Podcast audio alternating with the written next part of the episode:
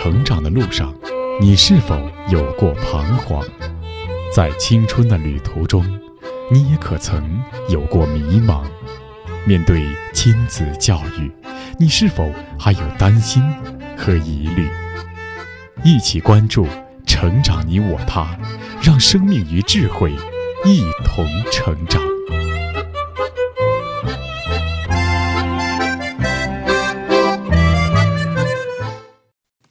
愿生命与智慧一同成长。海内外的各位听友，大家好，欢迎来到《成长你我他》，我是您的朋友钟庆。听众朋友，在学生时代，在校园生活当中，同龄人之间的相处时常会发生一些矛盾和冲突，有一些孩子则会遭受到欺凌和暴力。在二零一九年，联合国教科文组织发布了一个统计报告，名叫《数字背后结束校园暴力和欺凌》。这个报告的数据显示，全球有百分之三十二的学生在近一个月内至少被同学欺凌过一次，也就是说，大约有三分之一的学生曾遭受过同学的欺凌。由此可见，校园霸凌离我们的孩子并不遥远，给孩子的身心造成很大的伤害。那么，我们的父母和教师要如何面对这一问题呢？这段时间，我们的节目诵读的作家阮梅所著的《一个女孩朝前走》一书，写的是扶贫书记、七一勋章获得者黄文秀她的幼年时期。黄文秀的家庭很贫穷，而她的父亲为了让他们兄妹三人能上一个好学校，就举家搬迁到了百色市田阳县县城附近的一所卷房厂子弟学校的旁边。可是，即使是在好学校，孩子们也遇上了。校园霸凌，那今天的节目我们就来聆听《一个女孩朝前走》的第十一章：高个子、矮个子。播讲时代。第十一章：高个子、矮个子。早早起来的茂毅上学去，今天有体育课，他喜欢体育课。他在体育课上的任何一项成绩都比出身工人子弟的同学要好，每次体育老师都会表扬他。体育课上的优异表现是他在这所学校唯一的骄傲与荣耀。那个高个子体育老师可宠他了，老师看他的眼神比爸爸少了严厉，比妈妈多了关心，像什么呢？像是一个大哥哥。他没有哥哥，他喜欢这种像极了大哥哥的眼神。小毛衣对体育课充满信心。上一节课他的跳高跳得特别棒，接下来的课他还会证明给老师看。体育老师那么喜欢自己，看得到自己的长处，不像爸爸总是只提自己的短处，偏不提长处。短处提多了会令人很沮丧。爸爸说的最多的话是。要让着两个妹妹，不管是哪方面，都要比两个妹妹做得好，这让他感觉自己好像从没有做好过。如果爸爸眼神里能够多一些体育老师那样的宽和欣赏就好了。突然响起的下课铃声止住了茂毅的思绪，他像往常一样以百米冲刺的速度朝操场奔去，他要趁着下课的时间摸摸他心爱的篮球。好久没有打过了，下一节课应该会上篮球课。你叫什么？在他天天可以自由驰骋的篮球架旁，他被一高一矮两个男生给堵住了。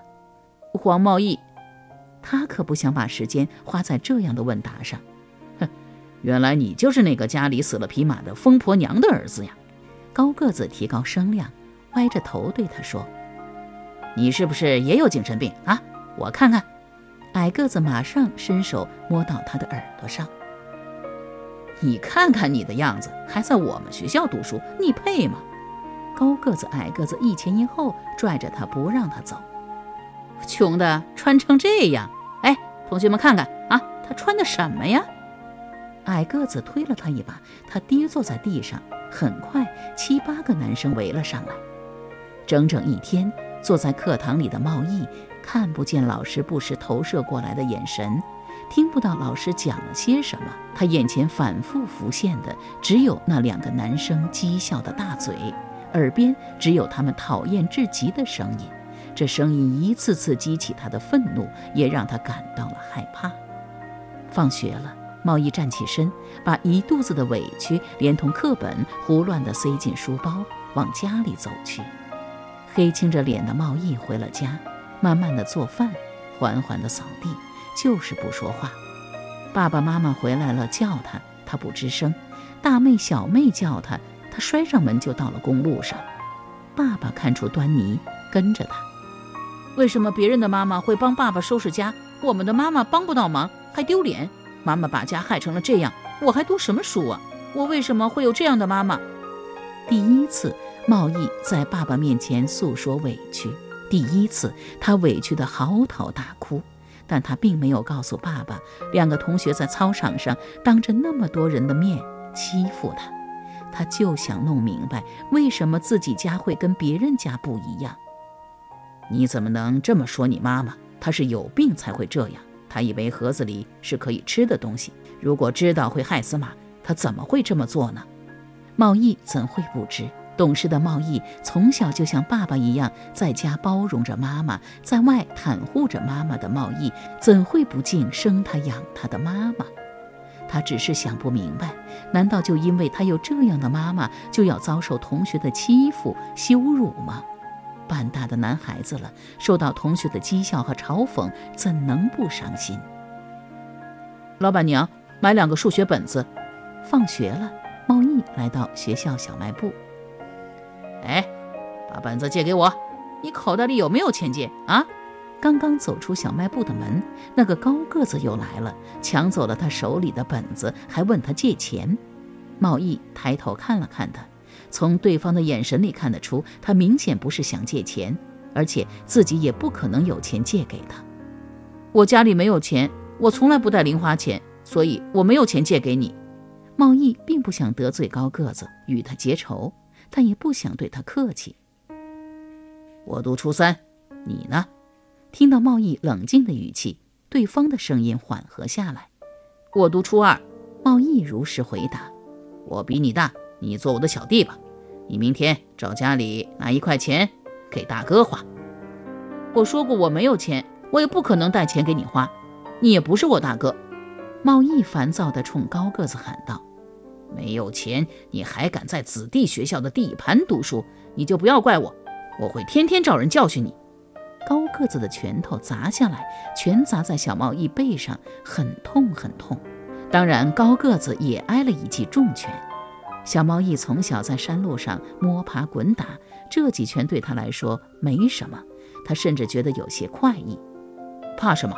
你来拳，我还你，看谁打得过谁。这一天，坐在课堂里的他可不像上次那么沮丧了。该读书时读书，该打球时打球。看来，只要敢打回去，这个学校也没谁再敢冲撞他。傍晚，茂义欣欣然走在回家的路上。快到公路边时，茂义猛然看到前面有两个人蹲在路边，有一个正是高个子。待他走近，两人齐刷刷地站在了他的面前。学校离家不过两百多米，跨过公路就差不多到家了。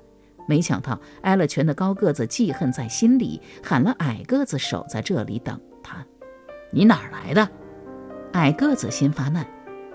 喂，说你呢，你是从老坡乡来的吧？看来不搭理他们是不行了。可一个人对付两个人，贸易有些不敢。你谁呀？我是从巴别乡来的，不是老坡乡。打不过，说话也要声洪嗓大，以气势压倒他们。但很明显，自己的声音听上去有些发虚。还说不是？你这个穷三毛，打你个穷三毛！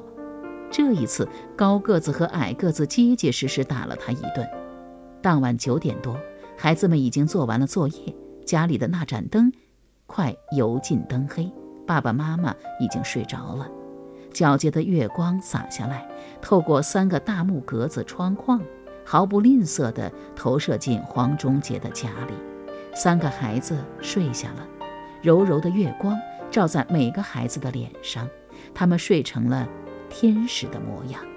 只不过有一个天使在佯装睡觉，他的心里似乎住进了一个喜欢捣蛋的魔鬼，这让他辗转难安，心神不宁。校园霸凌不一定只发生在校园里，本来同学之间偶尔的互相打打闹闹，甚至某一天一言不合大打出手，这不算是校园霸凌，因为这种冲突是偶发的、无计划的，冲突的双方是平等的，只是反映了儿童心智的不成熟。就像小时候，尤其是男孩子，谁和谁打个架，今天打了架，明天又一起玩，不是什么大问题。但是在校园霸凌当中，施害者和受害者双方在力量上是不平等的，是施害者强加于受害者的伤害，在身体上更是在心灵上，它反映了人性的灰暗和邪恶，是不道德的，甚至是犯罪。尤其是随着社会的发展，孩子们接触的信息良莠不齐，思想变得更加的复杂，又没有建立起法律的意识。就很容易因为冲动而做出各种傻事来，那么此时就特别需要家长细致观察，用智慧和爱心来面对。接下来我们继续来听《一个女孩朝前走》第十二章：难忘的月缺之夜。第十二章：难忘的月缺之夜。灯慢慢暗淡。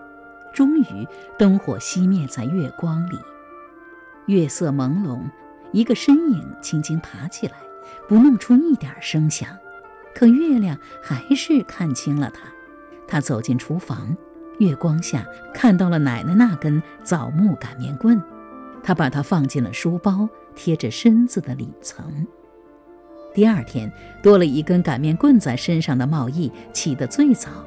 上学上得最积极，走起路来格外迅捷。第三天，他似乎不再害怕，不管他们来多少人，他书包里有奶奶这根擀面棍，料想那几个人不敢轻易对他动手。第四天，茂义终于变得无精打采起来，走路像丢了魂，脸上不再有笑容，遇见人也不再想搭理。背着擀面棍读了三天书的小茂义。并没有开心起来，反倒觉得书包越来越重，越来越重，重的像要把他压垮了似的。他再没有期待决战的那份心情了。书包里有了一根擀面棍，心上像是扎进了一把刀。背着擀面棍来来去去的贸易，现在心里只有彷徨挣扎，还有一点点伤心。这段时间，公路边经历的一幕。又重演了两次，并且这两次贸易不是对付一个人、两个人，而是一个人对付四五个人。有一次，他们打人的理由只是有的同学知道贸易家里种甘蔗，就开口找贸易要甘蔗吃。甘蔗刚刚打过杀虫药，不能吃。贸易实话实说，但是他们根本不相信，说的小气。就为这，他被打了一顿。其实茂义才不小气呢，如果没打药，又是自己的同学，他肯定会给他们吃。再说茂义从来不会扯谎，他又怎么会为了一两根甘蔗对同学扯谎呢？尽管遭遇了几个人打他一个的情况，茂义始终没有摸出书包里的那根擀面棍。不是没有机会摸出来，而是他不能够这样做。做人要讲道理，不能使蛮力。每当他想把擀面棍抽出来的时候，耳边响起爸爸常说的一句话：“他不能摸出棍子来做浑事，他绝不能让爸爸看不起自己。”最后一次被五个男生狠狠打了一顿的那天傍晚，他不想回家，他一个人跑到山上，来到那片野树林里，坐到晚霞慢慢的暗下去，月亮慢慢的升起来。做到所有鬼故事里的害人情节都在心里害了自己一遍，做到小小的孤零零的影子融进一个远远走来的巨大身影里。为人不做亏心事，半夜敲门心不惊。你到底做了什么错事啊？这样惊慌害怕。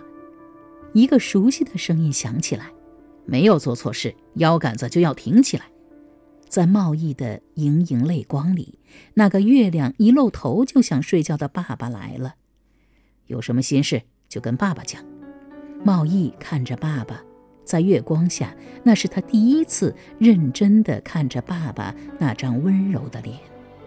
茂义还是不想让爸爸看到他流泪的样子，他低下了头，他听着爸爸说话，不想回答，只是久久地看着地上的影子。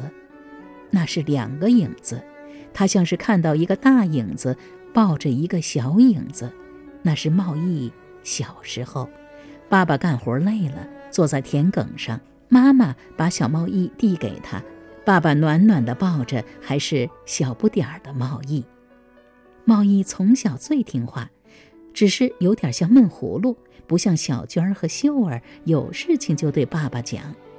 秀儿，今天爸爸送你去上学，爸爸要到哥哥的学校和校长说说事。哥哥的事，小娟儿知道了，秀儿也知道了。对于秀儿来说，书包里放着一根擀面棍去上学，这是一件多么古怪而令人担心的事。她不敢相信，平时规规矩矩的哥哥会做这样的事。吃过早饭，爸爸带着秀儿往学校走去。爸爸特地带上了从小猫义书包里搜出来的那根擀面棍。爸爸问茂义是怎么回事，茂义没有说。爸爸又问了同学，去找了高个子和矮个子，他俩倒来了个竹筒倒豆子，痛快地说了，弄清楚了事情的来龙去脉。他必须要到学校里去理论理论。自己的孩子白白挨了几次打，这倒不是最重要的。最重要的是，如果真打出问题来了，不管自己的儿子还是别人的儿子，伤了胳膊断了腿，那该怎么办？学校怎么能不管？爸爸觉得这是应该要与班主任说的事。如果与班主任说不好，就要与校长说。反正有理讲得清，他相信自己，何况还不单单是为了自己。看到黄忠杰。牵了一个女娃娃来到办公室，看到她从布包里掏出一根擀面棍，年轻的班主任老师害怕了，还没有听清他说什么，就派人请来了校长。校长带来了两个保安。你们误会了，我拿这棍子来不是来打架的，是想给你们看一看，我的儿子现在到学校来读书，要带一根棍子放在书包里，才不感到害怕。这个问题你们觉得怎么解决才好？爸爸问班主任姑娘，也问校长。爸爸将来龙去脉讲了一遍。一次又一次拦在路上打人的学生，这么暴力，发展下去会有问题。我今天是来反映的，学校要调查，要教育。我三天以后再来。爸爸对班主任老师说，也是对校长说。三天之后，爸爸又带秀儿来到学校，找到了班主任老师。老师又叫来了校长。你本来就是外面的学生，是借读的，不想在这里可以离开。爸爸还没有坐下来，一个保安就上前和爸爸说道：“小孩子进来读书是学校批准了的，正式报了名，进了校就是你们的学生，不存在以前是不是在这里的问题。你们把小孩子朝校外推，这是不负责任的。我的小孩子一而再、再而三的被同学欺负，我要管，你们学校也应该管。”校长，你觉得是不是这个理？爸爸的话理直气壮。学校已经调查了，这确实是学校的问题。感谢你给我们学校工作提的宝贵意见，我们一定严肃查处，好好教育。秀儿不敢相信，校长居然向爸爸认错了。在这场辩论赛中，如果可以说是辩论赛的话，爸爸赢了。看见爸爸一次又一次找到学校，茂义却害怕了。他每次去上学，心里都十分紧张，怕高个子矮个子会变本加厉地找他麻烦。如果是那样，他该怎么办？可是奇怪，茂义已经很难在学校遇见他们了。有两次，茂义走在学校围墙下，偶然碰到了高个子矮个子。两人躲不过去了，反倒红着脸溜着墙根儿，很快跑掉了。他们再也不敢对茂义呼来喝去，更别提讽刺欺负了。茂义走在卷坊学校，第一次觉得自己也是这里的小主人。又是一个夕阳西下的傍晚，茂义一个人走在回家的路上，远远的，他看到自家门前来了两位穿工装的叔叔，他们正往爸爸的手里递送着什么，而爸爸呢，却用手使劲的往外推。两位叔叔身后是一高一矮两个垂着头的男孩，原来他们是来贸易家赔不是来了。同学，同学啊，是一起学习知识的了。啊，不过呀，不打不相识，娃娃们今后再想比打架啊，就到操场上啊去比打排球、打篮球。这时的贸易再看爸爸，爸爸那一张笑脸，比得过天边的晚霞。有理不在身高，有理走遍天下。秀儿记住了骄傲的爸爸送走高个子、矮个子以后说的话。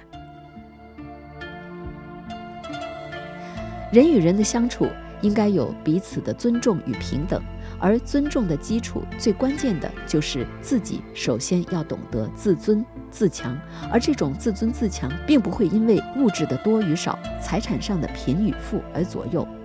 黄文秀的父亲正是拥有了这种精气神儿，才能够理直气壮地去与校长理论，同时也能够以宽厚大度的心肠来善待误入歧途的孩子。帮助他们改邪归正，正所谓邪不压正，正义总归会得胜。好了，各位听友，今天我们听到的是作家阮梅所著的《一个女孩朝前走》的第十二章《难忘的月缺之夜》。编辑钟庆，感谢您的收听，下期节目再会吧。